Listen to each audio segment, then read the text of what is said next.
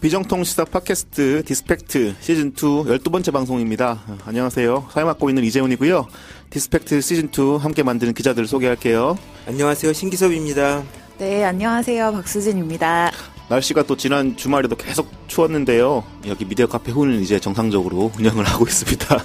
예, 지난주에 잠깐 어, 동파가 돼가지고 카페가 운영이 안 됐었는데요. 어, 오늘은 잘 운영하고 있고요. 저희 녹음하고 있는 27일 아침 여기는 오늘 뭐 행사가 있는지 사람들이 꽤 많네요. 예, 카페가 점점 더 활성화되고 있어서 저희도 기분이 좋습니다. 오전에 오시면 커피가 반값이에요. 예, 아, 맞아요. 예. 들리셔서 꼭 커피 한 잔 사가시면 좋을 것 같습니다. 커피가 꽤 맛있어요.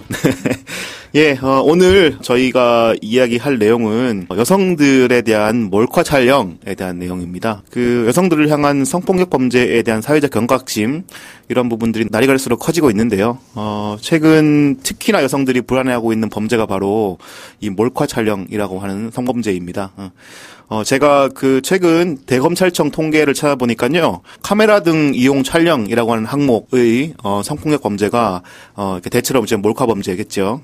이 범죄가 2005년에는 어, 341건으로 전체 성폭력 범죄 가운데 3% 정도에 불과했는데요. 2014년에는 6,735건으로 어, 전체 성폭력 범죄의 24.1%를 차지했습니다. 물론 뭐 이런 비율이 증가한 거는 어, 스마트폰이 일상화한 어, 상황 때문에 어, 관련 범죄가 늘어나는 추세라고 볼 수 있을 텐데요. 그런데도 그 몰카 촬영에 대한 어떤 법원의 판결 이런 부분들이 어 최근에 나온 여러 가지 판결들이 좀 들쑥날쑥한 그런 발견들을 보인 적이 있었습니다. 그래서 이런 점에 대해서 좀 어 차분하게 어 짚어보기 위해서 한겨레 법조팀 서영지 기자 모시고 이야기를 들어볼까 합니다.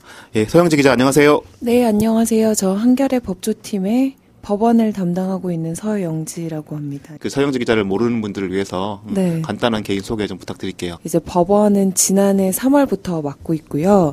시즌 1 때에도 출연해서 되게 떨렸는데 두 번째도 역시 익숙하지는 않네요.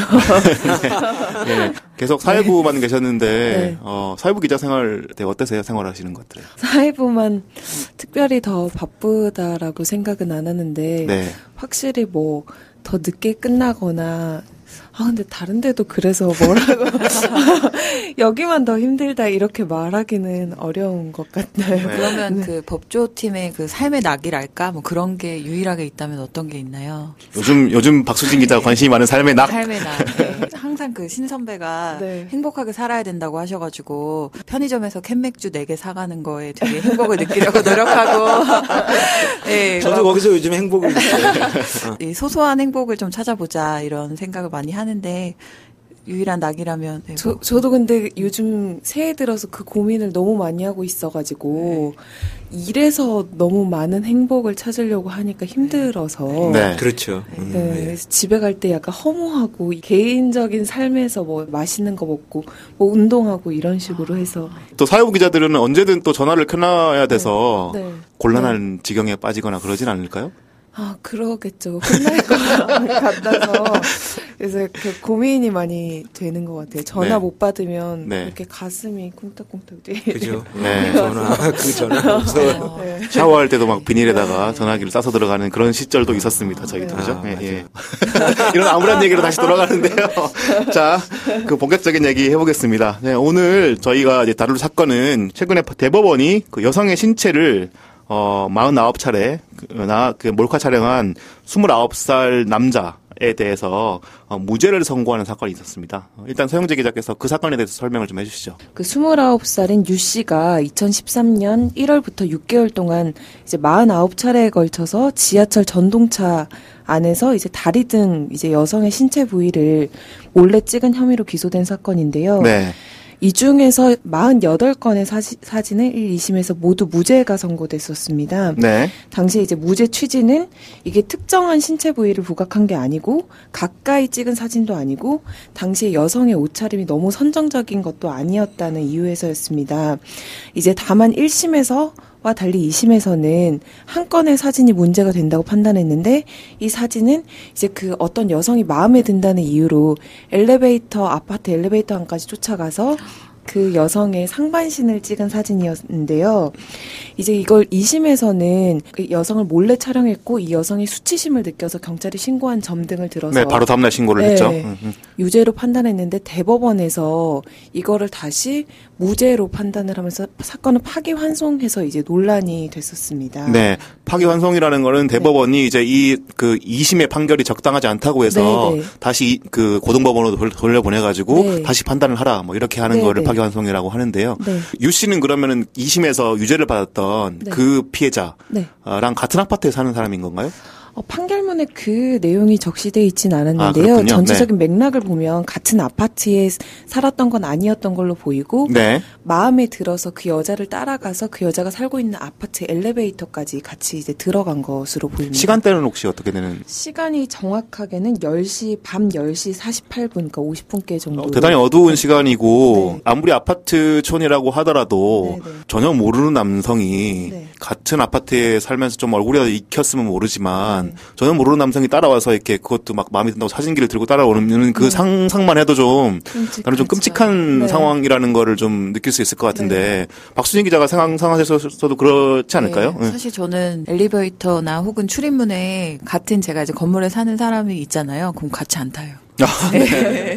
그 실제로 좀 개인적으로 이렇게 한번 집 앞까지 누가 따라와서 좀 굉장히 공포를 느꼈던 기억이 한 번 있어가지고 네. 그 뒤로는 배달 음식도 안 시켜 먹습니다. 네. 너무 그 공포심이 좀 있어가지고. 그건 꼭 여성만의 문제는 아니고 네. 저도 어떤 시간대는 예를 들면 엘리베이터에 네. 누가 타면 네.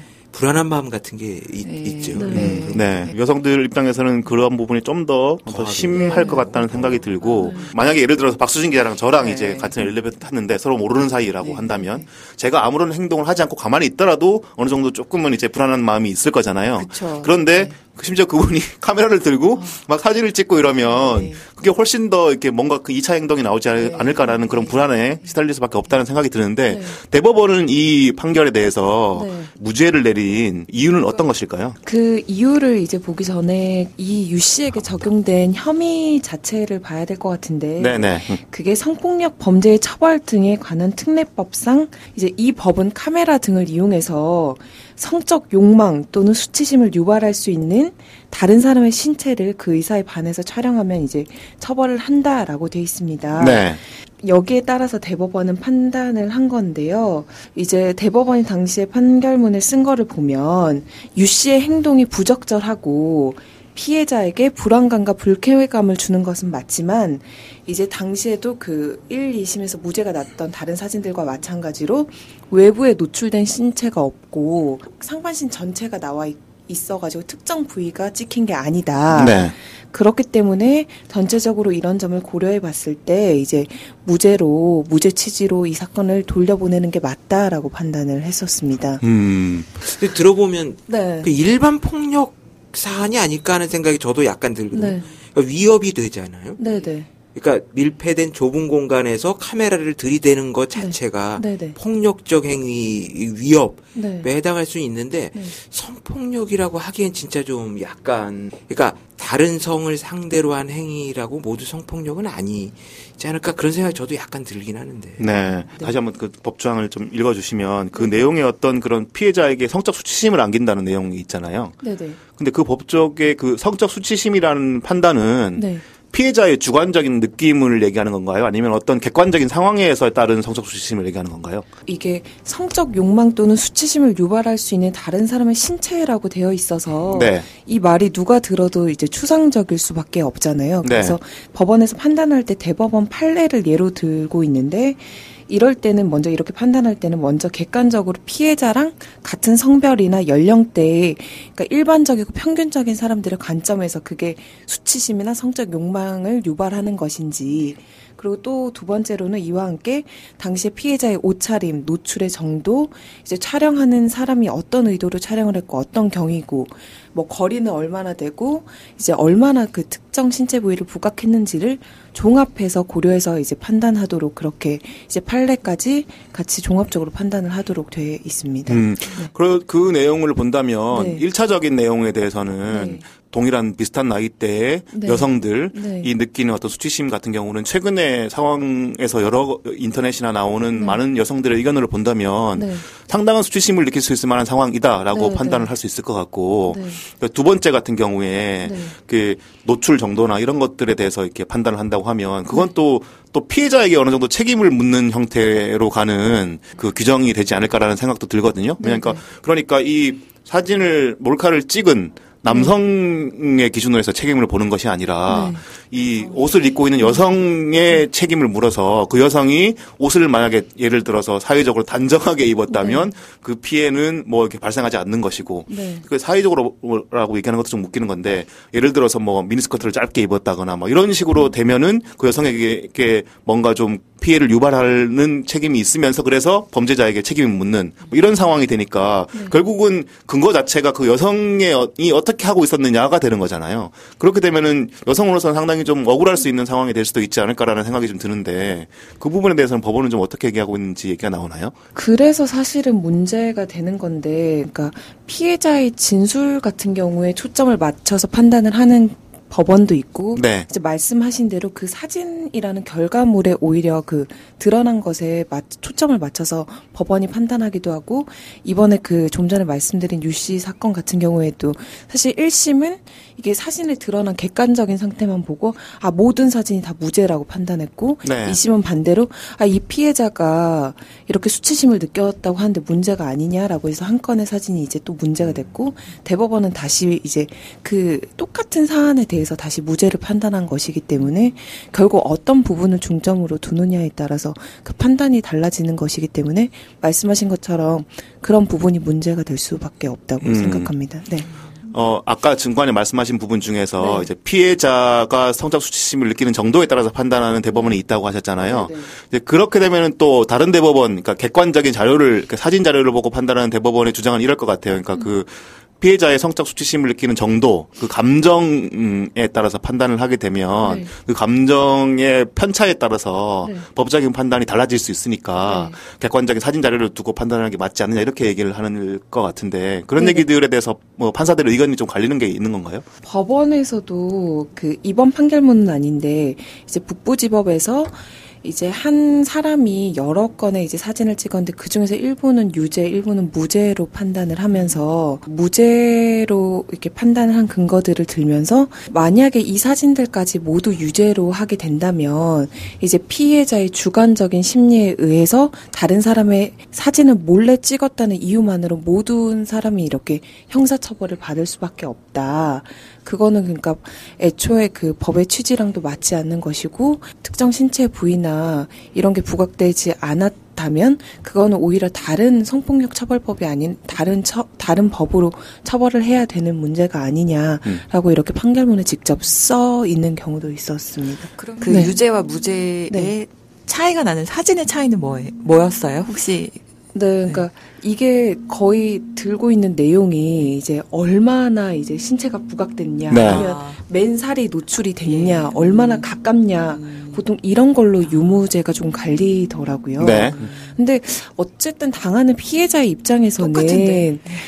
맨다리가 드러났든 뭐 네. 레깅스를 네. 입었든 자기 사진이 몰래 찍힌 것에 대해서는 불안함을 느낄 그렇죠. 수밖에 그렇죠. 없고 사실 네. 피해자 당사자 입장에서는 다 똑같은 것인데 이제 그 법원은 그 맨살이냐 아니냐에 따라서 또 다르게 판단을 하니까 음. 이제 여성들의 입장에서는 분노할 수밖에 없는 지점도 아니 근데 저는 듣다가 네. 예를 들면 그건 좀 약간 다르지 않을까 제가 네. 남성이라 그런지 모르지만 네. 그러니까 수치심을 느끼는 거와 네. 성적 수치심을 느끼는 거 좀 다르잖아요 예를 들면 아무래도 성적인 거는 신체와 직결되잖아요 네네. 근데 그냥 옷을 입고 있었어. 제가 그냥 지금 같은 모습이었어. 근데 어떤 사람이 저를 굉장히 근접 촬영을 막 여러 번 했다고 쳐봐요.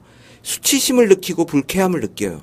근데 그걸 성적 수치심이라고 말할 수 있을까? 그러니까 저는 약간 그 부분은 좀 분리를 해야 되지 않을까 싶은 게 여성이 당하는 행위가 모두 성적인 행위는 아니다 이거죠. 네. 많은 여성들이 위협을 느끼는 것은 이런저런 사회적 상황과 일반적인 약자에서 느끼는 뭐 이런 것 그렇죠. 네. 그런 것일 수는 있지만 그게 모두 성적인 피해냐 그건 좀 다르지 않아요? 그래서 이제 요 얘기를 좀 그 좀 더 법적인 얘기로 좀 전환을 하자면 이런 것 같아요. 그러니까 이거는 아까 이제 서영재 기자가 말씀하신 것처럼 성폭력 관련된 법 문제에서 음. 판단을 받는 거잖아요. 네네. 그래서 예를 들어서 그게 소란에서 올라가든 뭐 어디에 올라가든 네. 나의 그 사진을 허락받지 않고 찍은 네. 사람에 대한 불쾌감과 수치심 이런 부분에 대해서는 또 달리 판단해서 뭐 고소를 한다거나 민사상이나 아니면 형사상으로 처벌을 요구할 음. 수 있는 그런 그런 다른 법 조항이 있지 않을까요? 그런 조항은 좀 어떤 것이 있는지 소개를 해주실 수 있을 것 같은데요. 만약에 다른 사람의 사진을 찍어가지고 인터넷에 올린 경우에는 뭐 정보통신망법의 명예훼손 등으로도 처벌을 받을 수 있는데 네. 변호사들이 얘기하는 것은 이 유 씨의 경우는 어쨌거나 법원에서는 다른 뭐 민사적인 초상권 문제라든지 이런 걸로 뭐 해결할 수 있다고 얘기하지만 실질적으로 이거는 민사적인 문제일 뿐이지 이 경우에는 성폭력 처벌법이 아니면 형사적인 문제로 처벌할 수 있는 방법이 없다. 그렇기 때문에 아. 문제다라고 얘기하는 변호사들도 있더라고요. 어, 그건 진짜 네. 문제네요. 네. 그러니까 민사 문제는 별개고 네네. 네. 형사적 처벌이 필요한 경우인데 네, 네. 쫓아와서 사진을 찍었는데 그렇죠. 성폭력 특별법을 빼면 그거를 네. 처벌할 법이 없다. 그건 네네. 좀 문제이긴 하네요. 네. 네. 적어도 지금의 유씨 사례에서는 이제 다른 방법으로 처벌할 게 없어 보인다라는 게 이제 중론이긴 네. 했었습니다. 그렇다면은 그 네. 변호사분들 중에서 네. 유 씨의 어떤 행위를 네. 어, 형사적으로 처벌을 해야 된다고 주장하시는 분들은 그 어떤 법조항들이 더 추가로 네. 뭐 필요해야 있어야지만 어, 처벌을 할 수 있다라고 보시나요? 그러니까 사실상 이게 해석 문제를 두고 갈리는 것인데요. 그러니까, 그러니까 대법원에서는 자꾸 특정한 부위 뭐 얼마나 가까이 이런 걸 얘기하고 있지만 사실 이 경우에도 얼굴은 나오지 않았고 상반신은 찍은 것은 어쨌거나 그 의도가 명백하고 네. 어, 어쨌거나 성폭력 처벌법 취지에 맞춰서 이건 성폭력을 예방하고 어쨌거나 다른 사람으로부터 내 신체가 몰래 찍힐 권리를 보호하는 것인데 그런 입법 취지에 맞춰서 해석을 해도 사실상 이 조항에 맞춰서 그거를 성폭력 처벌법에 해, 해당하는 게 맞다고 해석하는 게 맞다는 그런 취지입니다. 네. 아, 그러니까 대법원에서 네. 판단 내린 거하고 좀 별개로 네, 네. 이몇 명의 변호사분들은 네. 그 지금 성폭력 특별법으로도 네. 지금의 범민 행위 정도는 충분히 처벌이 가능하다. 이렇게 이제 주장을 하는 거군요. 그러니까 따로 이렇게 법조문이 더 필요하거나 뭐 다른 법 조항이 필요하거나 이렇지는 않다. 뭐 이렇게 주장하는 거라고 볼 수 있는 거죠. 듣다 보니 그런 생각은 들더라고요. 그러니까 객관적인 사진에 결과물에만 너무 집착하는 네. 건 사실 문제가 좀 네. 행위 피해자가 어떻게 느꼈냐는 주관적인 건 좀 배제하더라도 네. 이 사람의 행위 자체에 네. 대한 판단도 그것도 참고해서 좀 판단할 필요가 있잖아요. 이 경우 정말로 분명히 좀 네. 성폭력 적인 행위 있잖아요. 네. 쫓아가서 사진을 찍는 행위에 주목할 필요가 좀 있을 것 같다는 생각이 드네요. 이 경우는. 네. 그러니까 이래서 그 이번 판결이 나온 뒤에 기사를 보고 많은 분들이 이제 부정적인 반응을 나타내셨는데 특히 여성분들이 분들이 어, SNS나 이런 데서 뭐 이처럼 성범죄에 관대한 나라가 또 있을까 네. 어, 부담 없이 성범죄를 할 수 있는 나라라거나 몰카 자체가 범죄라는 거를 왜 이해를 하지 못하나요? 라고 하는 그런 반응들. 음. 뭐 이것 외에도 뭐 엄청 격앙된 반응들이 많이 나왔는데요.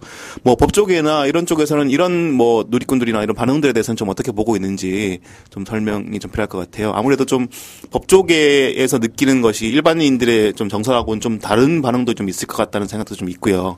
어떠실까요? 그러니까 법원에서도 사실 이제 이 기사가 나가고 기자들이 많이 물어보니까 이제 법원에서 강조하는 것은 자기들은 이 행위 자체가 자기들도 개인적으로는 되게 나쁘다고 생각을 한다. 문제다. 하지만 우리는 이 기소된 혐의를 가지고 처벌할 수밖에 없기 때문에 그 혐의에 해당될 그 렇지 않는다고 본 것이지 이 사람이 문제가 없다는 것은 아니다라는 취지라는 걸 되게 강조를 하더라고요. 그러니까 네. 그런 여론들을 의식을 해서 그러니까 법원에서는 어쨌거나 기소된 혐의 갖고 유무죄를 판단하고 이제 성폭력 처벌법이 형이 이제 5년 이하의 징역 또는 이제 천만 원 이하의 벌금 또 이게 어떨 때는 신상 고지를 20년 동안 이제 하게 하도록 되어 있어서 형이 네. 강한 편이니까 이 성폭력 처벌법을 해석할 때는 엄격하게 해석할 수밖에 없다. 그렇기 때문에 자기들이 법 조항과 그 판례들을 가지고 해석할 때 이렇게 해석할 수밖에 없었다라고 이제 얘기를 하고 있습니다. 그 사법적인 처벌 물론 이제 필요한데 또 어떤 의미에서는 법원에서 얘기하는 것처럼 음. 법은 당연히 좀 엄밀하게 적용이 돼야 되는 건 또 맞죠. 그러니까 뭐 형사적인 처벌만이 또 능사는 아니니까. 하지만 그렇다고 해서 네. 아까 말씀하시는 그 변호사들이 그 네. 그 주장하는 것처럼 같은 법을 놓고 네. 해석이 좀 다른 걸 수도 있고 그래서 네. 유씨 정도의 행위면은 처벌이 가능하지 하지 않을까라는 의견이 음. 좀 많이 있다면 네. 대법원도 그런 의견에 대해서 좀 좀 더 뭐 좀그 네. 고려를 해야 되지 않을까 뭐 이런 생각도 좀 들고요. 네네. 네. 그 아까 서영재 기자께서 소개해 주신 그 북부지법 사건 네. 그 사건도 좀 다시 한번 좀 설명을 좀 했으면 좋겠는데 비슷한 몰카 사건인데 이 판결에서는 유죄가 나왔잖아요. 네네. 대법원에서 있었던 네. 그 판결 그 동대문구 음식점 화장실에서 있었던 주 안무개 씨 관련 사건인데 그 사건은 좀 어떤 건지 설명을 좀 해주시죠. 이 사건은 이제 35살인 주 씨가 2013년 8월 새벽에 이제 한 음식점 재래실 화장실 남녀 공용 칸에서 이제 남자 칸에 딱 들어가서 여성 칸에 이제 사람이 들어오니까 맨 다리를 몰래 이렇게 찍어가지고 이제 기소된 사건입니다. 네. 그러니까 이 사건 같은 경우에는 이제 1, 2심에서 유죄를 받고 이제 대법원에서도 어쨌거나 실형이 확정된 사건인데요. 네. 네. 이 사건은 앞서서 예로 든 유씨 경우에서처럼 주요 판단이 됐, 됐었던 사진이라는 결과물보다는 이게 피해자의 진술들에 대해서 조금 초점이 맞춰가지고 음, 유죄가 네. 나온 사건입니다. 그러니까 법원은 이제 당시에 피해 여성들이 이제 화장실에서 용변을 보는 모습은 촬영되지 않았지만은 어쨌거나 무릎 아래 다리, 맨다리 부분이 촬영됐고 피해자들이 이 남성의 행동으로 인해서 상당한 이제 성적 수치심을 느꼈다. 아, 피해자가 다수인가요? 피해자가 두 명이었습니다. 아, 두 명인가요? 네. 네. 그래서 진술한 점을 들어서 이제 피해자들의 다리 부분을 촬영한 것은 상당한 이제 수치심을 느끼는 신체에 해당된다고 이제 판단을 한 것이었습니다. 네. 네. 대법원이 확실히 보수적이긴 한 것 같아요. 그러니까 꼭 나쁜 의미가 네. 아니라 네. 그렇지 그 상황과 그 다음에 신체가 네. 드러났다는 점, 음. 뭐 그런 부분에서는 네. 부녀자에 대한 보호 어, 음. 그런 게 저는 약간 그런 느낌이. 근데 아까 그 경우는 아니 그건 뭐 맨살도 아니고 그런 차이가 있나 이런 느낌이 약간 드네요. 음. 실제 그런지는 모르지만. 예, 게다가 약간 장소의 네. 측면도 좀 차이가 있을 것 같고요. 뭐 엘리베이터와 그 장소는 예, 네, 사실은 네. 고려해야 될 측면이 있긴 있는 것 같아요. 네. 근데 엘리베이터도 역시 고려돼야 할 장소 아닐까 이런 생각이. 네, 요즘 거기서의 뭐 분위기를 보면 그렇죠. 차이가 있다고 할까? 그러니까 그 대중적 정서와 법원의 그 인식의 차이라는 게 그런 게 네. 아닐까 하는 생각이 약간 드네요. 네, 네, 네. 잠시 드는 의문인데 피해자가 한 명이었으면 네. 또 이런 결과가 나올 수 없었을 수도 있겠네요. 복수의 피해자라서 혹시 더 가능성이 있지 않았을까라는 생각을 잠시 해보게 되는데 네. 가능성도 없진 않은, 않을 것 네. 같은 게 어쨌거나 진술에 초점을 맞추게 되면 얼마만큼의 많은 사람들이 같은 감정을 느꼈느냐도 그렇죠. 네. 고려할 수밖에 문제가 되니까. 네. 박수희 기자 말씀하신 것처럼 이렇게 한 명이 아까 엘리베이터에서 느꼈던 그 피해자 같은 경우는 어쨌든 한 명이었으니까 네. 그분의 진술은 이렇게 네. 주관적이라고밖에 느껴질 수 없는 상황이 네. 있었을 거고 여기는 두 명이니까 두 명이 똑같이 비슷한 감정의 수치심을 느꼈다고 진술을 했을 경우에 경우에 그게 약간의 객관적인 상황이 담보되는 그런 진술이 될 수 있어서. 근데 여하튼 좀 그렇게 생각한다면 좀 대부분의 피해가 그 개인적으로 한 명이 있을 때 발생하는 상황이 많을 그렇죠. 텐데 네. 물론 법조문 상황에 따라서 성적 수치심에 대한 어떤 그런 주관적인 감정에 너무 매몰되면은 네. 처벌이 너무 이렇게 막 광범위해진다는 어떤 그런 문제가 있을 수는 있겠습니다만은 네. 그렇다 하더라도 좀 좀 어 문제는 있다는 생각이 드네요. 그러니까 이 여하튼 네. 어떤 성적인 범죄 네. 우리가 이제 주로 이제 페미니즘 담론에서 얘기하는 그런 성적인 범죄에서 가장 우선시돼야 될 것은 피해자가 어떻게 네. 어떤 감정을 느끼고 어떤 수치심을 느꼈느냐 뭐 이런 부분에서가 focusing을 두잖아요. 하잖아요. 네. 물론 그런 것들이 주관적인 감정의 영역이기 때문에 음. 어떤 처벌의 영역이나 이런 것에 갈 때는 좀 더 객관화할 수 있는 여러 가지 장치들이나 이런 것들이 필요하긴 합니다만은 그렇다 하더라도 피해자 중심, 적으로 생각을 해야 되는 것들이 네. 일반적인 우리가 알고 있는 정서적이고 네. 사회적으로 이제 합의된 어떤 사안들인데 네. 그 사안을 법원에서 보는 관점은 조금 약간 후퇴되어 있지 않나라는 생각이 어느 정도는 음. 좀 들고 있는 거고요. 그런 부분에서 아마 여성들이 많이들 분노를 하시는 지점이 있는 것 같습니다. 어떤 상황, 어떤 정황에서 그 피해자가 느꼈을 피해를 우리가 객관적으로 유추할 수 있는 네. 식으로도 얼마든지 네. 피해자 중심적 접근이 가능한 거죠. 네. 그러니까 엘리베이터에서 남자와 여자가 단둘이 있을 때 음. 남자하는 행위, 그건 그 사람이 느끼는 그 감정은 주관이 아니라 특정한 상황에서 일반인이 느끼는 걸로 일반 네. 여성이 느낄 수 있는 걸로 네. 우리가 유추해서 객관화할 여지가 있는 거죠. 그렇죠. 그때 피해자가 어땠을까에 관심을 기울이는 거지. 그냥 그 피해자의 주관, 당신의 감정만 사실은 가, 각 개인의 감정을 다 존중하고 그거대로 판결 내리면 난리가 나잖아요. 그렇죠. 나는 그렇게 느꼈는데 네. 나는 당신 폭력적이라고 느껴. 이렇게 되면 정말 대책이 없는 거죠. 그렇죠. 그러니까 네. 그건 좀 구별을 해서 우리가 좀 주관적이라기보다는 그때 피해자의 상황에 대한 고려 이런 음. 식으로 접근은 법원도 얼마든지 네. 할수 있는 여지가 있지 않을까 생각이 네. 드네요. 네. 음, 그런 부분에서 좀 어, 아쉬움이 남는 네. 그런 부분이 있는 것 같고요.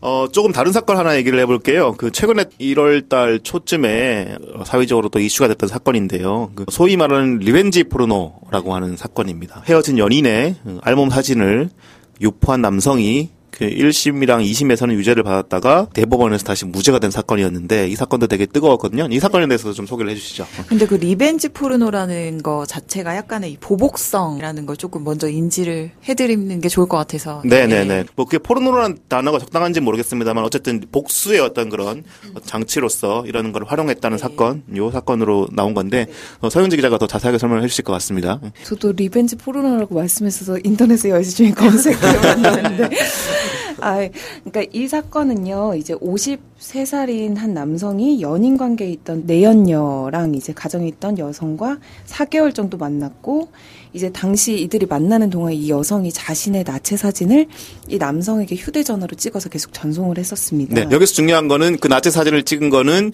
그 피해자 본인입니다. 그죠? 네, 네. 네. 하지만 이 여성이 이제 남자에게 헤어지자고 하니까 이 남성이 이제 보복을 하기 위해서 이제 자기의 SNS 계정에 그 여성의 나체 사진을 등록을 하고 심지어 이 계정으로 그 여성의 딸이 올린 글에 댓글까지 이제 달게 됩니다. 네. 그래서 이 남성은 당시에 이제 앞서 말한 그 성폭력 처벌법 카메라 등 이용에 관한 촬영뿐만 아니라 여덟 가지 혐의를 적용받아가지고 1, 2심에서 이제 실형을 선고받았습니다. 네, 1심에서 징역 네. 1년, 그 네. 2심에서 징역 8월 이렇게 나왔죠. 네. 네. 네. 근데 대법원은 이 중에서 말씀드린 나체 사진을 올려가지고 적용된 성폭력 범죄 처벌 등에 관한 특례법 위반은 이제 무죄라고 판단을 했습니다. 네. 이제 그 이유는 현행법은 다른 사람의 신체를 찍은 촬영한 경우에만 처벌할 수 있어서 여기에는 스스로 촬영한 그 촬영물까지는 포함되지 않는다고 해석을 해서 이제 무죄 취지로 그 사건을 다시 그 판결을 한 법원에 돌려보는 그런 사건이었습니다. 네. revenge 포르노 사건. 이 사건에 대한 대법원의 판단에 대해서도 법조인들, 또 변호사들의 의견이 좀 갈리고 있잖아요. 네. 그래서 어떤 것들이 좀 갈리고 있는지 설명을 좀 부탁드릴게요. 해석에 이제 차이가 있는데요. 네. 대법원이 해석한 취지대로 먼저 법조인들의 이 조항을 보면 이제 성폭력 처벌법이 다른 사람의 신체를 그 의사에 반해서 촬영하고 그걸 뭐 전시 상영한 경우에 처벌한다고 돼 있는 만큼 이제 여기에 스스로 자신의 신체까지 촬영한 결과물을 포함해서는 안 된다. 이거는 범죄와 형벌을 이렇게 법률로 정한 정하도록 한 죄형 법정주의에도 어긋난다. 그래서 이 경우에 처벌하려면 이 사람도 이 혐의로 기소가 되긴 했지만 정보통신망법, 명예훼손 등 다른 혐의를 적용해서 네. 충분히 처벌할 수 있다라는 그런 의견이 있고요. 네. 하지만 여기에 동의하지 않는 법조인들은 같은 조항을 두고 다르게 해석을 하고 있는데 이제 성폭력 입법 취지가 아까 말씀드린 대로 어쨌든 성폭력 범죄를 예방하자는 것인 만큼 다른 사람의 신체에 반해 그러니까 의사에 반해서 촬영을 한 것도 문제가 되지만은 다른 사람의 신체를 찍었든 본인의 신체를 스스로 찍었든 그 의사에 반해서 그 촬영물을 이제 배포하게 되는 경우에는 어쨌든 처벌을 할 수 있다라고 해석하는 것이 맞다고 이제 주장하고 있습니다. 네, 네. 네. 다른 사람의 신체를 그 의사에 반해서 촬영한다는 거를 되게 엄밀하게 법에서는 네. 해석을 한 건데 다른 사람의 의사가 계속 유지되고 있느냐, 네. 헤어진 뒤에도 계속 유지되느냐 이런 네. 부분에 대해서 이슈를 그 제공하는 것 같고요. 그래서 말씀하신 부분을 한 번 더 정리를 하자면 어, 처벌을 해야 된다라고 주장하는 분들은 그 다른 사람의 의사가 이제 이미 소멸됐고 헤어진 뒤에는 그런 상황에서 이 남자가 이걸 공공 공약에 올렸기 때문에 네. 성폭력 범죄 조항에 적용할 수 있는 대상이 된다 이렇게 네. 이제 얘기를 하고 있는 거고 네. 아니다라고 반대쪽으로 주장하시는 분들, 그러니까 이 남성이 무죄라고 주장하시는 분들은 처벌 기준을 무리하게 확대를 하면 네. 법조항에서 엄밀하게 해석하지 않고 무리하게 확대를 하면 형벌권이 남용되게 되고 네. 그래서 거기에 따른 재형 법정주의에 위배되는 어떤 사항들이 발생할 수 있다. 네. 뭐 이런 얘기를 드리고 또 어떤 부분에서는 사생활 영역에 대한 공권력의 개입은 좀 최소화해야 되지 않느냐 뭐 이런 얘기를 하는 분도 계시는 것 같더라고요. 이런 걸로 좀 나뉘는데 대법원 같은 경우는 결국은 좀 더 그 무죄 쪽에 판단을 내렸으니까 이 변호사들하고 똑같이 국가 형벌권의 자율, 자의적인 행사로부터 개인의 자유와 권리를 보호하기 위해서 법률의 해석은 엄격해야 한다. 그래서 피고인에게 불리한 방향으로 지나치게 확장하거나 유추 해석하는 것은 죄형 법정주의의 원칙에 어긋난다. 뭐 이렇게 얘기를 하고 있다고 볼, 네. 보는데요. 독일 같은 경우에는 그 연방 최고 법원이 그 지난달에 어떤 판결을 내렸는데 연인 관계 때 상대방의 동의하에서 찍은 사진과 동영상에 대한 권리는 연인 관계가 끝난 즉시 상실된다. 그러면서 보관하고 있던 나치 사진을 삭제하라는 판결을 내렸다고 하더라고요.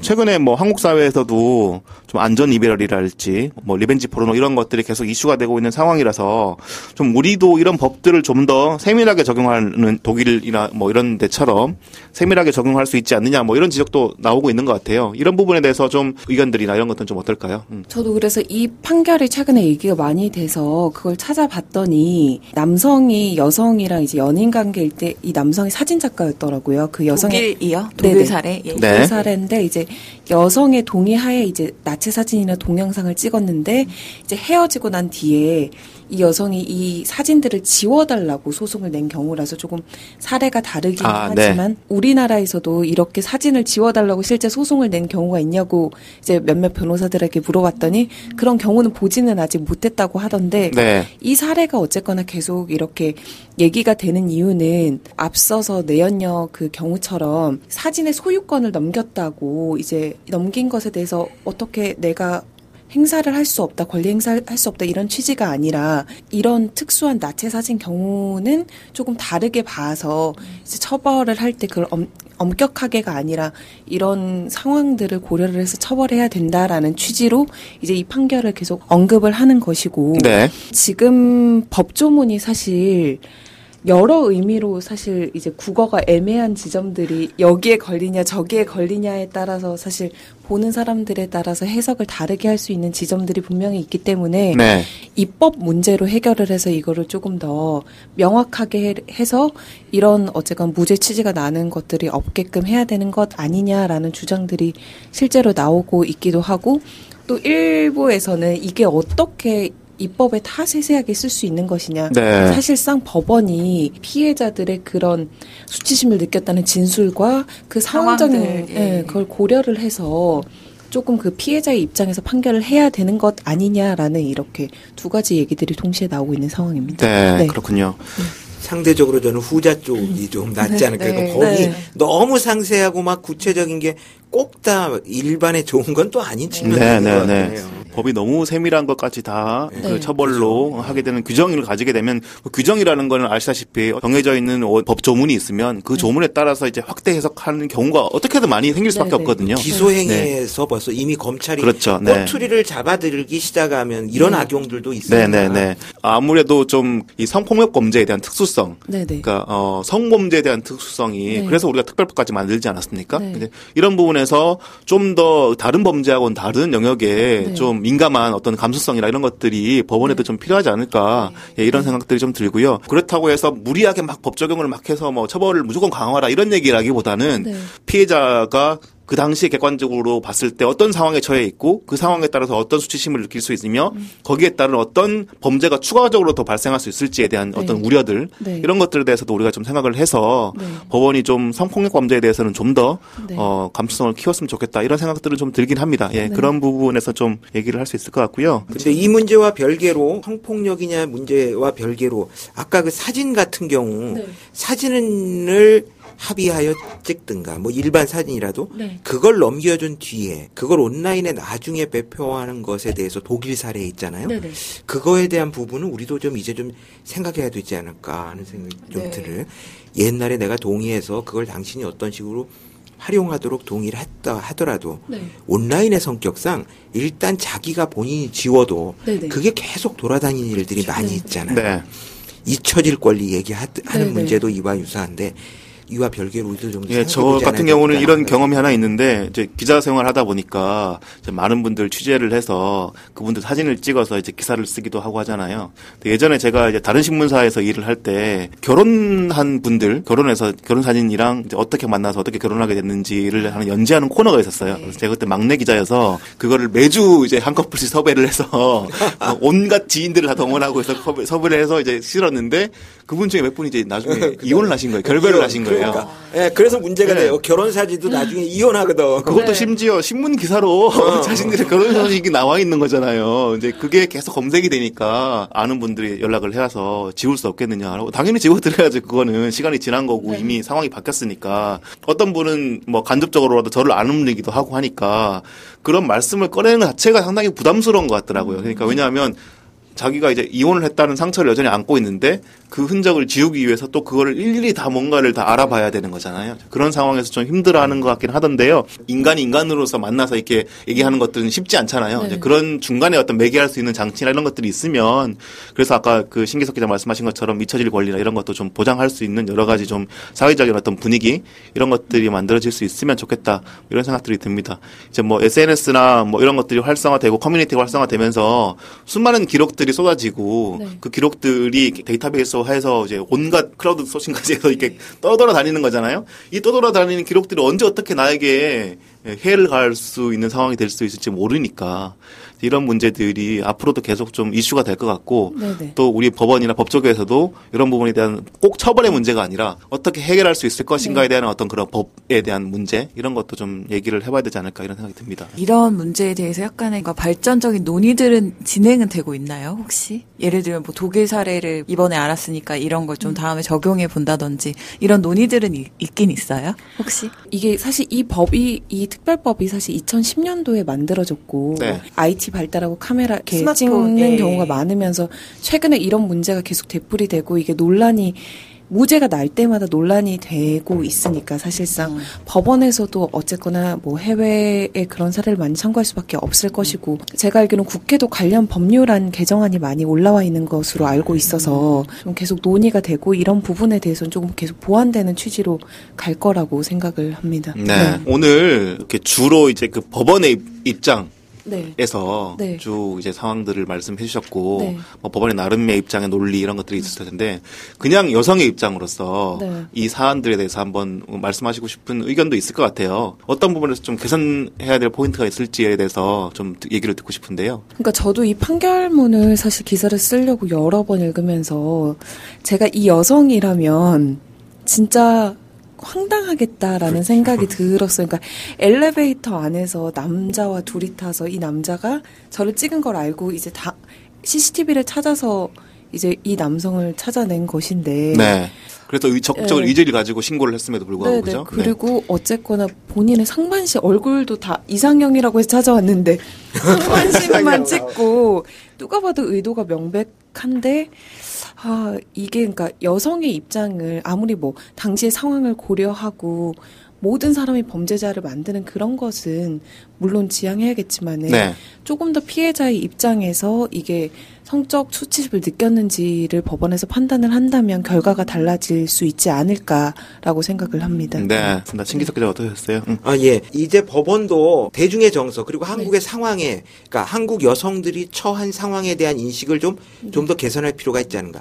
그런 인식을 좀 더 해서 일반 대중이 느끼는 현실과 이 괴리감이 좀 분명히 있긴 있는 것 같은데 그걸 좀 좁히는 노력이 좀 필요하지 않을까. 물론 그렇다고 막 법을 나름대로 막 하라는 게 아니라 네. 법을 비교적 엄격하게 하더라도 그런 인식의 전환이 좀 필요해서 그 간격을 좀 좁혀가는 노력이 필요하지 않을까 생각이 하나 들고요. 또 하나는 이제는 인터넷이 확산이 되면서 이런 범죄의 피해도 굉장히 커졌다. 그러니까 요즘은 인터넷에 한번 올라갔을 때 그것이 끼치는 피해의 영향이 너무나도 큰 시절이기 때문에 네. 그 부분에 대한 인식들을 좀 더 해야 되지 않을까. 그러니까 음. 내가 하는 행위가 내가 사진 한 장 하나 올리는 게 그냥 단순하게 한 번의 행위로 끝나는 게 아니라 피해자한테는 영원히 이게 네. 쫓아다니는 엄청난 큰 범죄가 된다는 네. 생각. 그 인식이 좀 필요하지 않을까 하는 생각이 듭니다. 네. 박수진 기자 어떠셨어요? 근데 이런 사건이 사실 안 일어나려면 서로 간에 이렇게 헤어질 때 정말 좀 예의를 갖추고 잘 헤어지면 사실 이런 일이 없을 텐데. 아예 안 만나면 그러네요. 예. 네. 법적인 뭐 이런 거다 떠나서 좀 좀 인간적으로 서로 만나고 헤어질 때 좀 예의를 서로 갖추는 그죠. 게 각박함을 보여주는 측면이 예. 있는 것 같고. 저는 언론에 대해서 얘기를 좀 하고 싶은데요. 그 성범죄 관련된 판결문이나 판결이 나면 언론이 대단히 자극적인 어떤 타이틀을 달고 심지어 이제 보통 그 신문 기사들 같은 경우에는 지면에 들어가는 기사의 어떤 분량이 되게 짧고 그러다 보니까 판결의 취지랄지 판결의 맥락이랄지 사건의 맥락이랄지나 아니면 뭐 전반적인 어떤 그런 음. 재판부가 원하는 어떤 그런 방향이랄지 논리적인 근거랄지 이런 것들이 잘 전달이 안 되는 것 같아요. 그러다 보니까 나름 법원에서는 그래도 오랜 기간 동안 이 사건에 대해서 죄를 이 사람에게 물리느냐 마느냐에 대해서 오랫동안 심리를 하고 네. 나름의 논리를 구성해서 판결을 내릴 텐데